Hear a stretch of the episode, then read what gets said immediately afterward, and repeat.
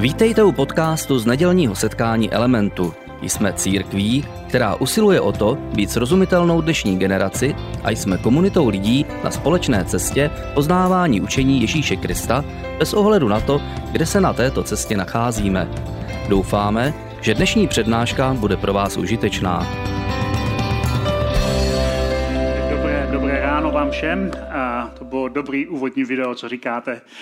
Dneska nás čeká začátek úplně nové, nové série a možná začnu tím, že pamětníci možná o tom budou vědět, ale myslím si, že mnoho z vás vůbec ne. Před mnoha lety byl natočený film o Ježíši, který zbudil ohromné pobouření křesťanů. Křesťané, když ten film uváděli v kinech, tak protestovali před kiny a, a, a s různými transparenty a bojkotovali a protestovali a říkali, tohle prostě nemůžeme připustit. A, a ten film, který který, odmítali, byl film o Ježíši, ale byl to film, který se jim nelíbil, protože implikoval něco, co jim přišlo, že je nevhodné. A, a ten film se jmenoval Poslední pokušení Ježíše Krista a jádro toho filmu bylo, bylo to, že Ježíš byl sexuálně pokoušen vůči Marii Magdaléně nebo Marii z Magdaly.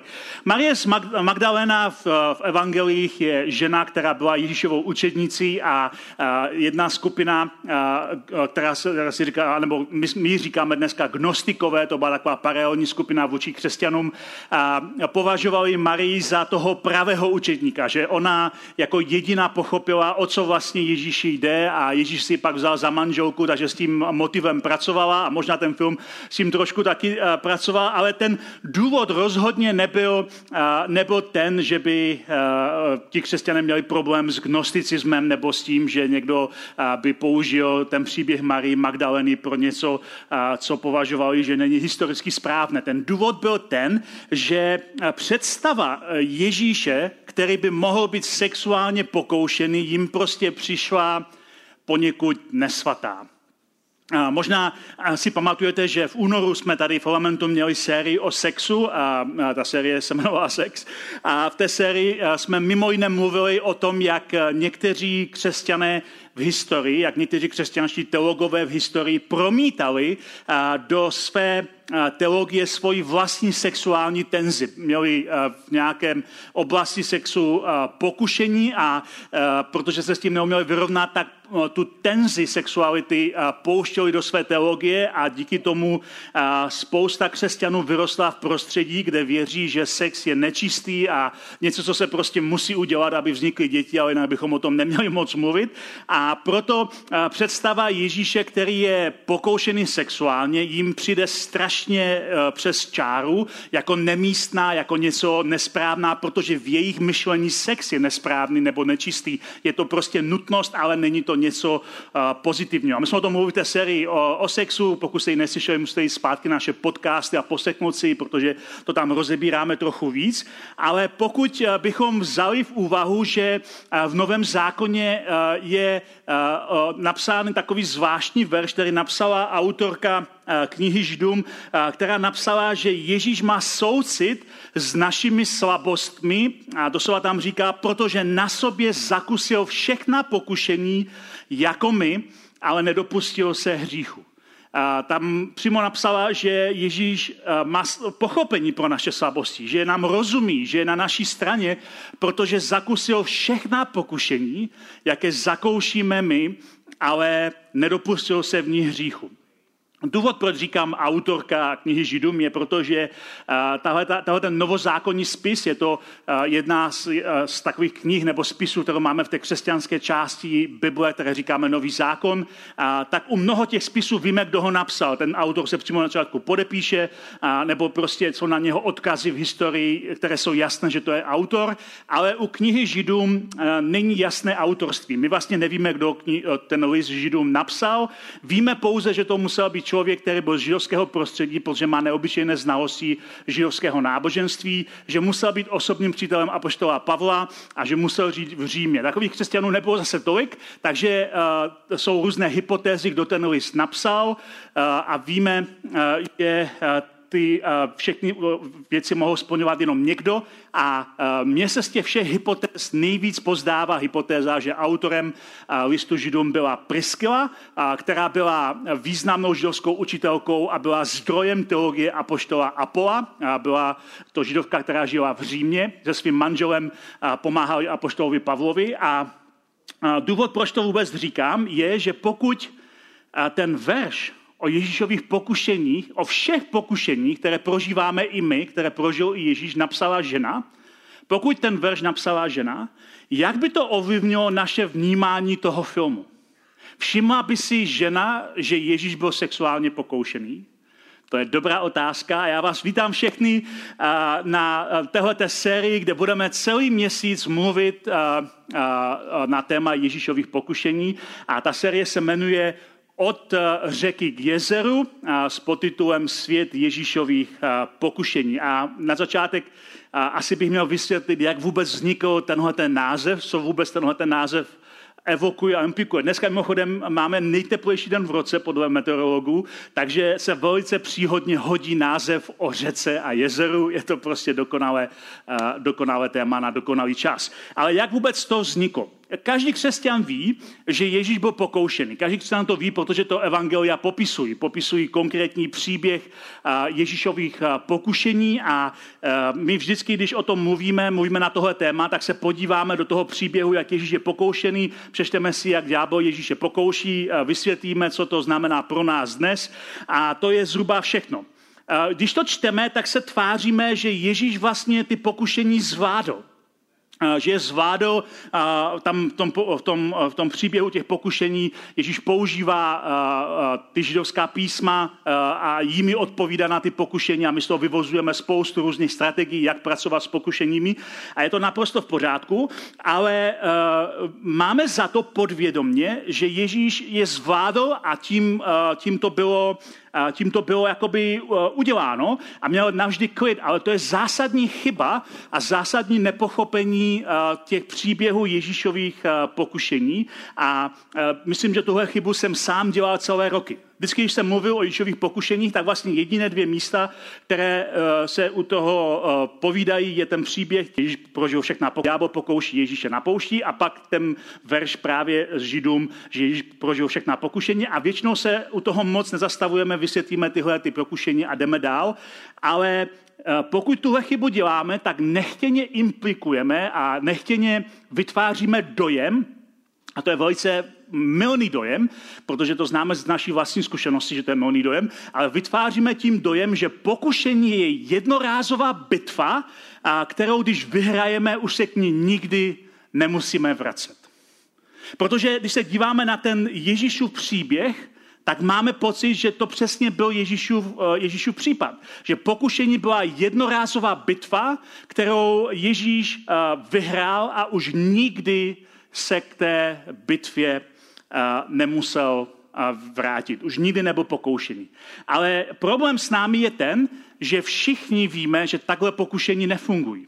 My víme, že pokušení nefungují jednorázově. My víme, že pokušení aspoň v našem životě rozhodně nefungují jednorázově. Nikdy to není tak, že eh, protože si vyhrál eh, boj eh, s pokušením třeba být nevěrný v pondělí, tak ve středu už nemůžeš to pokušení mít. Víme, že pokud si vyhrál boj s pokušením opít se v úterý, tak nemůžeš ve čtvrtek znovu to pokušení nemít. A pokud si vyhrál pokušení se rozšílit na někoho, tak víš, že to neznamená, že už se nikdy nerozčílíš. Každý z nás ví podvědomě, že pokušení není jednorázová záležitost. Že jsme vyhráli v nějakém konkrétním pokušení, ale stejně na nás čeká a číhá pokušení zase o kus vedle, že to není vyhraná věc, že to není jednou proždy vyhraná věc. To vyhraná věc v tom okamžiku, ale to pokušení se znovu vrátí. Možná to bude vypadat jinak, možná v jiné formě, možná skrz nějakého jiného člověka, ale v nějakém jiném způsobu ta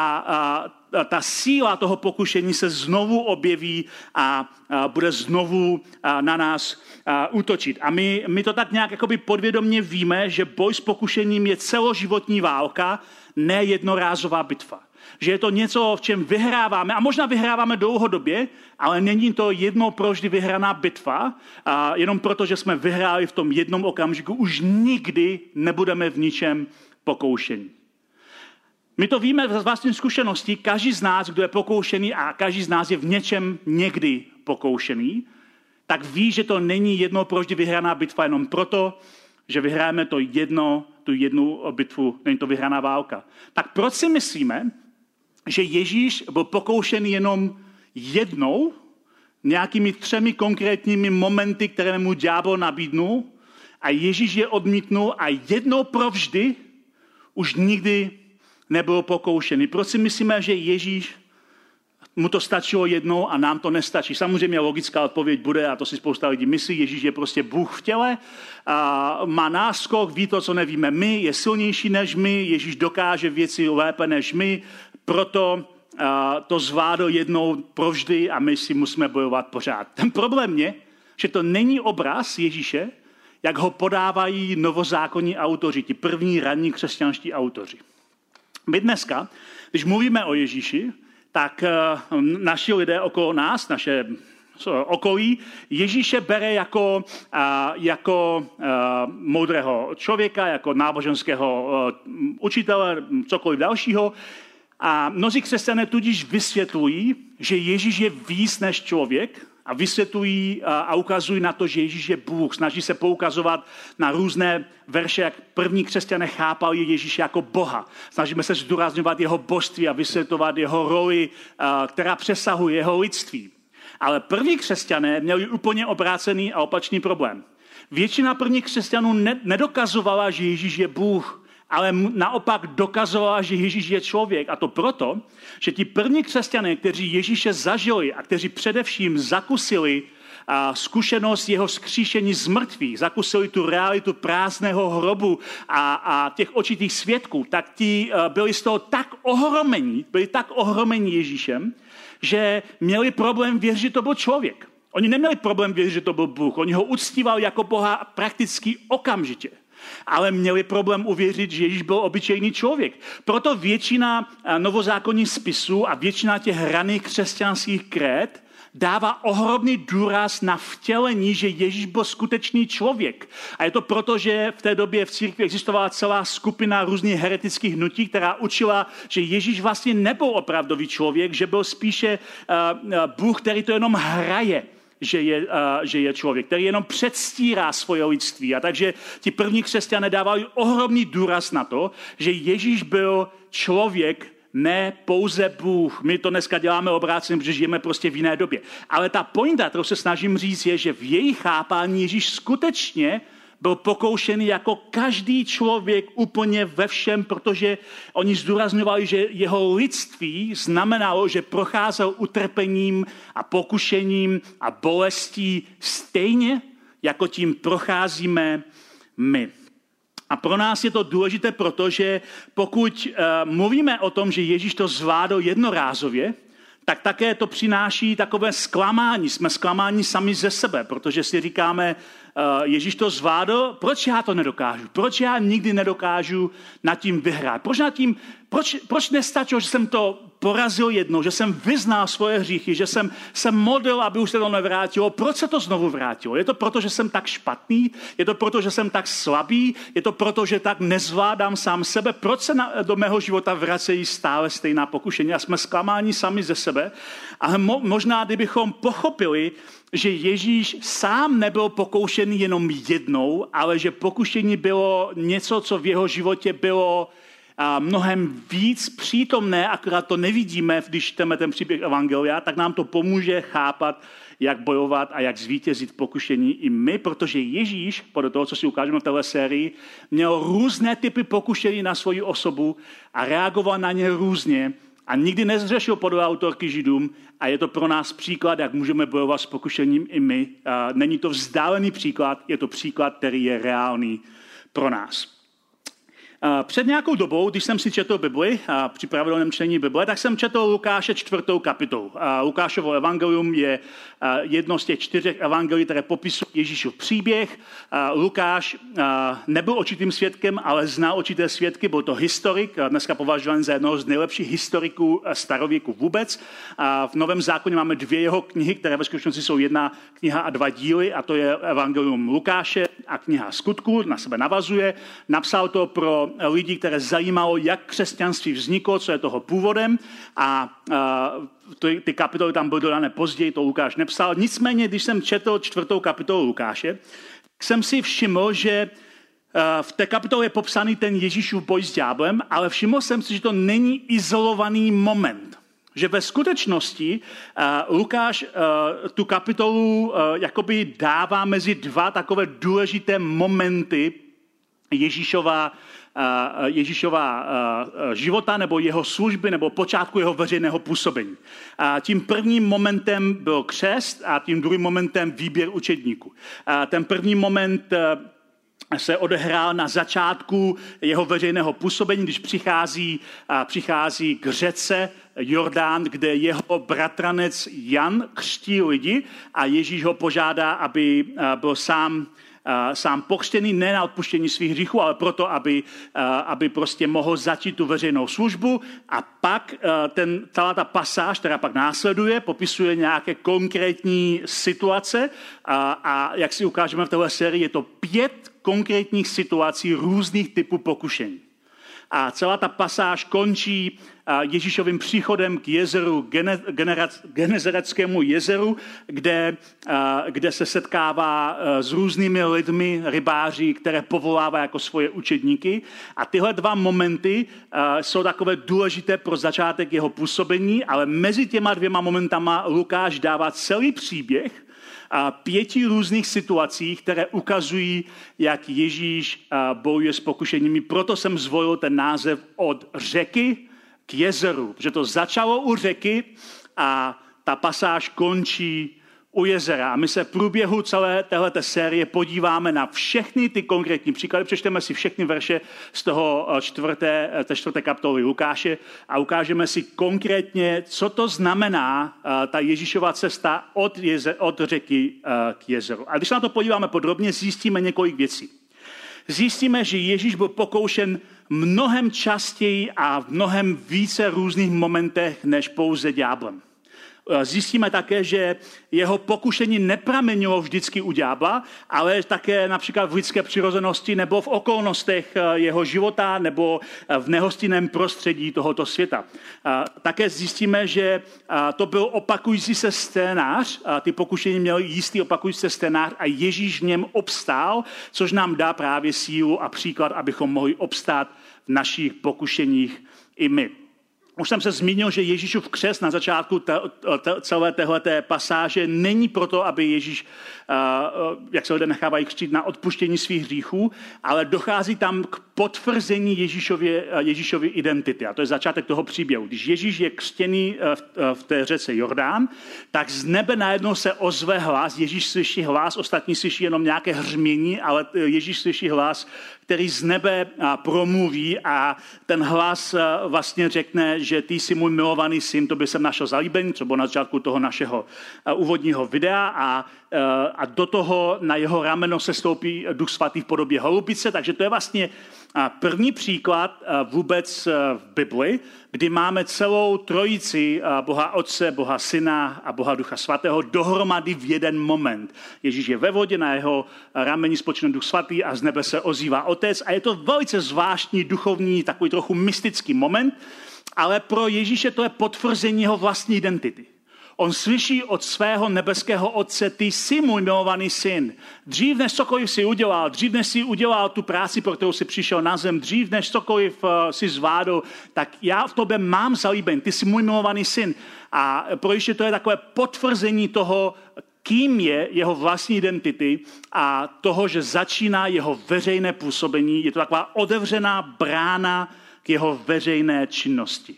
A hned na začátku hned na začátku toho, toho, té čtvrté kapitoly Lukášova evangelia čteme, že potom po těch událostech fantastických, mystických, mysteriózních, duchovních, jako to nazvete, u toho, u toho Jordánu, tak přišel ten první verš čtvrté kapitoly Lukáše, kde Lukáš říká, Ježíš se vrátil od Jordánu plný ducha svatého a duch jej vedl na poušť. A to je vlastně první pokušení, o kterém budeme dnes mluvit. Protože Ježíšovo pokušení nezačalo tím, že se objevil ďábel. Ježíšovo pokušení začalo tím, že najednou byl na poušti. Ježíš prožil, Ježíš prožil potvrzení od svého nebeského otce, že skutečně je milovaný syn. Že Bůh ho skutečně miluje. Že má skutečně s ním vztah. Je to potvrzení jeho identity. A jako na důkaz potvrzení jeho identity ho vede na poušť. A možná si říkáte, no tak byl na poušti, e, o co jde, ale byli jste někdy na poušti. Byli jste někdy na opravdové poušti? Pokud jste byl na opravdové poušti, na opravdové pustině, tak víte, že je tam jedna důležitá věc. Nic tam není. Je to poušť od slova pustina. Pusto a prázdno. Není tam nic. Je tam jenom písek, případně kameny, a je, jsou tam nějaká možná pouštní zvířata, ale není tam nic. Není tam žádný život pro člověka. Na poušti jsou někdy oázy, kde člověk může načerpat a může přežít. Ale na poušti jako takové člověk nemůže žít. Je to pusto a prázdno, to je to slova poušť, je tam písek, skaliska, nic tam opravdu není. A proto my můžeme říct, že první Ježíšovo pokušení se netýkalo vůbec ďábla, ale prostředí, ve kterém se ocitl. První Ježíšovo pokušení je pokušení pouště. A dneska ve zbytku našeho času, který máme společně, se podíváme na pokušení pouště. A je to proto, že každý jeden z nás, ty i já, všichni, každý jeden z nás v nějaké formě dřív nebo později zažijeme poušť. Možná si už prošel pouští. Možná si prošel pustinou ve svém životě, kdy se zdálo, že není žádný život, že není nic, kde můžeš načerpat, kdy se zdálo, že je to prázdné a pusté, kde není vůbec nic. Možná v takovém okamžiku si právě teď. Možná právě teď procházíš pouštinou a, a, a říkáš si, prostě nemám vůbec nic, nemám se čeho chytnout, není nic, co mě může občerstvit, jsem pustý a prázdný. Možná uh, na tebe čeká nějaká poušť, ale dříve nebo později každý člověk prochází pouští. Dříve nebo později každý člověk prochází pustým obdobím ve svém životě, kdy se zdá, že všechno, co se snažíme, je pouze přežít do dalšího dne. Jako ti poutníci na poušti, kteří se snaží přežít při nedostatku vody a nedostatku životodárných momentů. A když se řekne slovo poušť, tak to vždycky zní negativně, ale poušť formuje náš charakter. A o tom bych dneska chtěl mluvit, protože poušť formuje náš charakter. Když se podíváme do té židovské části Bible, tak zjistíme, že poměrně velká část toho příběhu Izraele se odehrává na poušti. Odehrává se na poušti, protože Izrael na ní putuje. A z otroctví Egypta do zasíbené země putuje po poušti, putuje po pustých, pustých místách. A v Novém zákoně autoři Nového zákona říkají, ty příběhy toho starého zákona, těch židovských písem, jsou nám napsány pro naše vlastní pozbuzení nebo takovou inspiraci, nebo abychom se poučili, co to znamená pro náš vlastní život.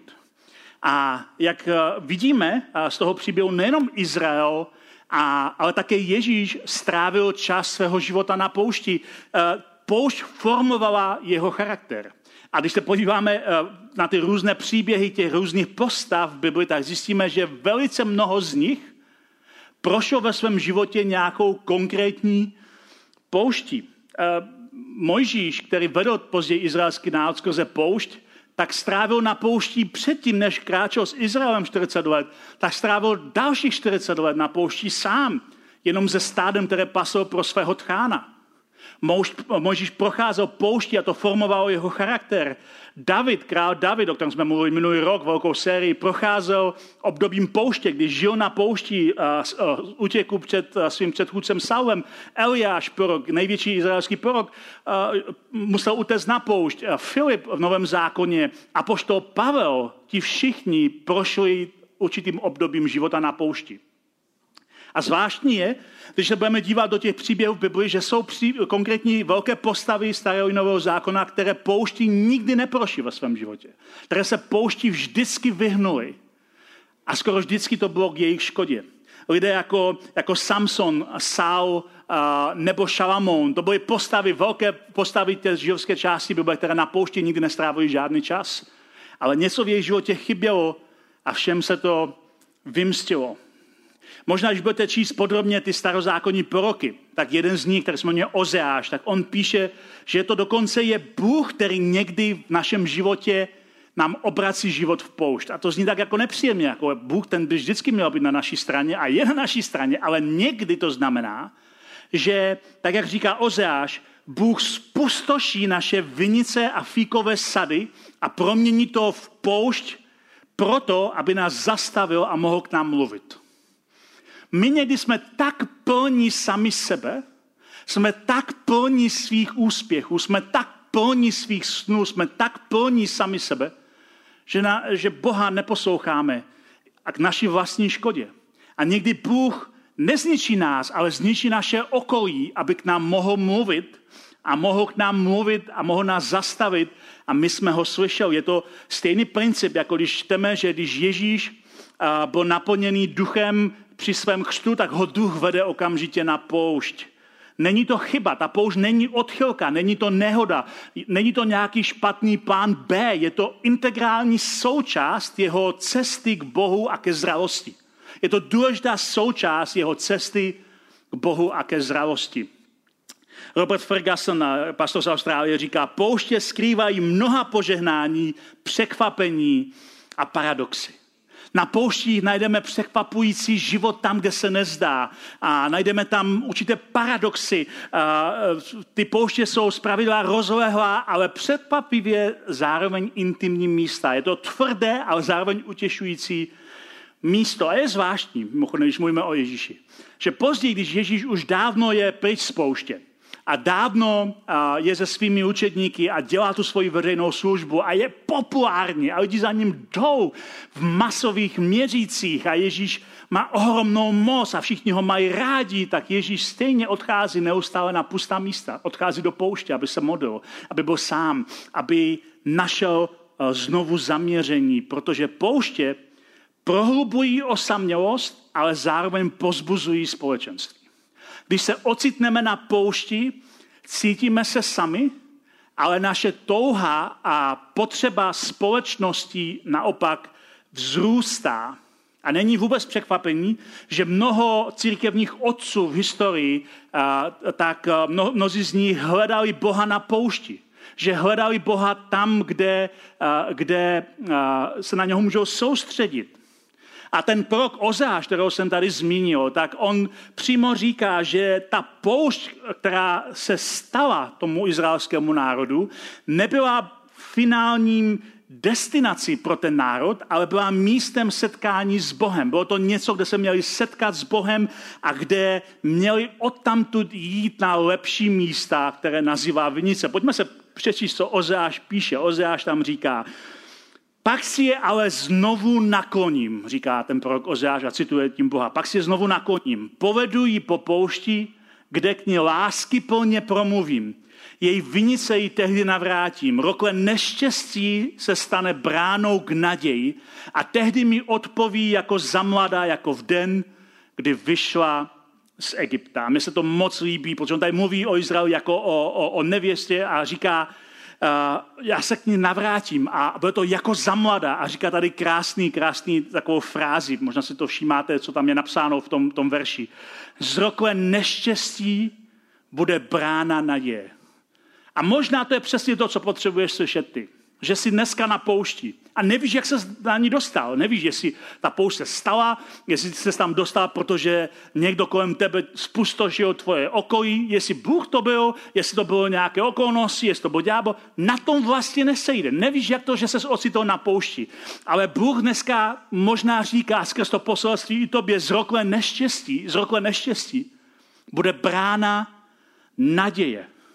Z pouště bude vinice, z ticha a prázdnoty se pohneš k lásky plnému rozhovoru s Bohem. To je naděje a to je, to je to, co může být takovým cílem pro, naší, pro naše putování po poušti. Poušť totiž inspiruje taky chválu. Poušť inspiruje chválu a je, je to zvláštní, ale mnozí si myslí, že monoteismus, uctívání jednoho Boha, musel být zrozený na poušti. Monoteismus jako židovská víra, křesťanská víra, muslimská víra byla zrozena na poušti. Je to zvláštní, ale modloslužbě, uctívání různých bohů se daří v přebytku. Řeky a obyvatelé tvoří přirozené eh, předměty uctívání. Tam, kde byla nejsilnější modloslužba, to bylo vždycky tam, kde bylo nejvíce nadbytku a přebytku. Naproti tomu v přítomnosti pouště není nic, co můžeš uctívat. Není tam nic, co můžeš zboštit. Není tam nic, je tam jenom Bůh sám. Jakoby ten stín ve výhni pouště byl sám o sobě důvodem, proč uctívat Boha, což je krásný příklad, který vidíme třeba u proroka Jonáše, který uctívá Boha, protože má tam jméno stín z nějakého keře. Protože poušť nás vede ke chvále, vede nás k tomu, abychom uctívali. A poušť také zkoumá srdce a odstraňuje z něho všechno, co nás rozptiluje. V našem životě máme mnoho věcí, které nás rozptilují. A poušť Eh, odstraňuje z našeho života to, co nás rozptuje. Díky poušti vidíme jasněji, vidíme silněji. Poušť nám pomáhá zostřit naše priority a v tom světě neustále zaneprázdnění. A zaneprázdnění nemyslím tím, že děláme důležité věci a děláme jich příliš mnoho. Každý z nás ví, že, že hlavní důvod, proč se cítíme zaneprázdnění, je, že jsme zaneprázdnění balastem zbytečnosti balastem bezvýznamných zbytečností, které se na nás navalí, ve kterých se utápíme. Poušť nám pomáhá tyhle, tenhle ten balast zbytečných zbytečností odstranit pryč a soustředit se na to, co je skutečně důležité. Protože když jsme na poušti a snažíme se přežít, tak některé zbytečnosti pro nás přestávají být zcela důležité, stávají se bezvýznamnými. A proto je poušť pro nás místem proměny. A proto můžeme říct, že poušť formuje a zjevuje náš charakter. Když jsme na poušti, náš charakter je formovaný a, a zjevuje, co je v nás doopravdy.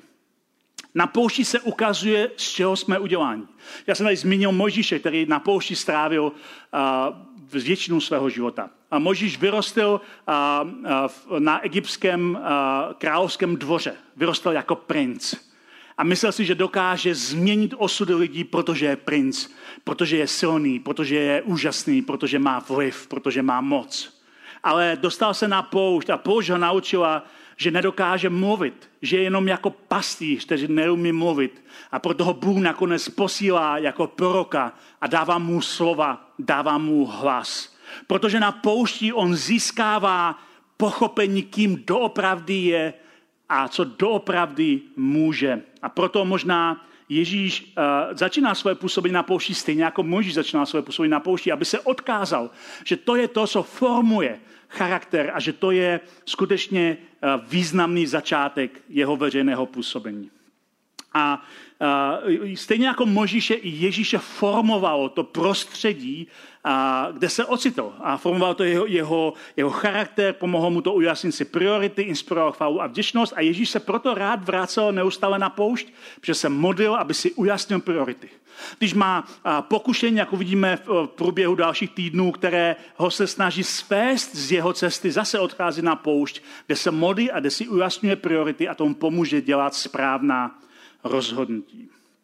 Poušť je místem, kterému se chceme vyhnout. A někdy, když se čteme ty biblické postavy, tak na poušti se snaží žalem umřít, jako třeba Jonáš, říkají, Bohu radši mě tu zabij, nebo prostě jako Eliáš neví, jestli se Bůh o ně dokáže postarat a Bůh se o ně postará. A možná ani na poušti nemáme pocit, že je naše budoucnost před náma jakkoliv pozitivní, podobně jako to zažil Mojžíš, který na poušti pak prožije setkání s Bohem a Bůh ho posílá, aby vysvobodil ten národ z toho egyptského zajetí.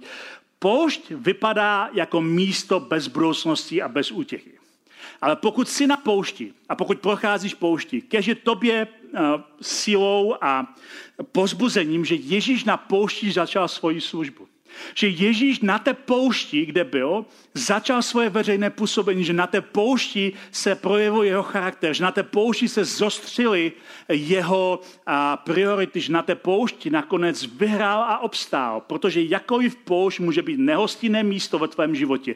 Jakoliv se může stát, že na poušti ztrácíš naději. Keď je pro tebe připomínkou ty Ozeášová slova, že a, a údolí beznaděje, že údolí zoufalství se promění na bránu naděje. A to je něco, co ti přeju a za co se modlím, aby uh, zoufalství a, a rokle, která vypadá, že z ní se nikdy nevyhrábeš ven, se naopak pro tebe stala bránou naděje mnohem lepší budoucnosti. Protože Ježíš tam začíná a poušť je nutný předpoklad tomu, aby Ježíš vyhrál v dalších pokušeních. Protože na poušti Ježíš zjistí, že není sám. O tom budeme mluvit příští týden trochu víc. Ale dneska, než skončíme tohoto setkání, tak já bych chtěl tě pozbudit, ať si v jakémkoliv bodě svého života. Pokud po, nikdy jsi nebo na poušti, poušť je uh, daleko, uh, nezažil si poušť, tak uh, tak připrav se na to, že poušť se může stát ve tvém životě. Může se spustošit tvé okolí, ale nemusí se spustošit tvůj život. I když rokle vypadá beznadějně a naprosto ztraceně, neznamená to, neznamená to, že se nemůže proměnit bránu naděje, protože Bůh je s tebou na poušti, stejně jako byl s Ježíšem na poušti. Bůh ti pomáhá obstát na poušti. A pokud uh, jsi právě teď uprostřed pouště a říkáš si, existuje vůbec nějaká cesta ven z pouště, my nevíme, jak dlouho tvoje období na poušti bude. My nevíme, jak dlouho ty budeš kráčet pustými místy. Ale víme, že Bůh bude s tebou. Že Bůh bude kráčet s tebou. Že i když to vypadá, že jsi obklopený pustinou, kde nic není, tak boží přítomnost a boží síla bude kráčet okolo tebe. Bůh bude kráčet před tebou i za tebou, bude kráčet po tvém boku. Bůh je ten, který tě neopustí uprostřed pouště, ale naopak, on tě provede pouští, ale poušť zjeví tvůj charakter, spevní tvoje priority a možná ti dá naději pro mnohem lepší budoucnost. Dovolte se mi modlit na závěr. Pane Ježíši, já ti děkuji za to, že ty jsi pro nás příkladem někoho, kdo kráčel pouští a kdo zvládl pokušení pouště a kdo naopak poušť využil k tomu, aby se setkal se svým Bohem a spevnil si svoje priority. A já se modlím za každého z nás, který prochází nějakým pokušením pouště právě teď. Aby si mu dal naději, že rokové zoufalství se promění v bránu naděje. Aby se nám dal víru, že to, co vypadá, že nepřináší žádný užitek, že je pouze pusté místo, se nakonec může obrátit ohromné požehnání. Já se modlím za to, aby každý z nás, kdo ještě nikdy nebyl na poušti a možná na něho jednoho dne poušť bude někde čekat, aby věděl, že na té poušti to není anomálie, že to je prostě život na téhle zemi, je to život obklopený těmito podmínkami, ale přesto i na poušti ty jsi s námi a ty nás dokážeš vyvést ven. Já ti děkuji za to a modlím se za tvoje požehnání a pozbuzení pro každého dneska tady na tomto místě i každého nás sleduje právě teď online. Amen.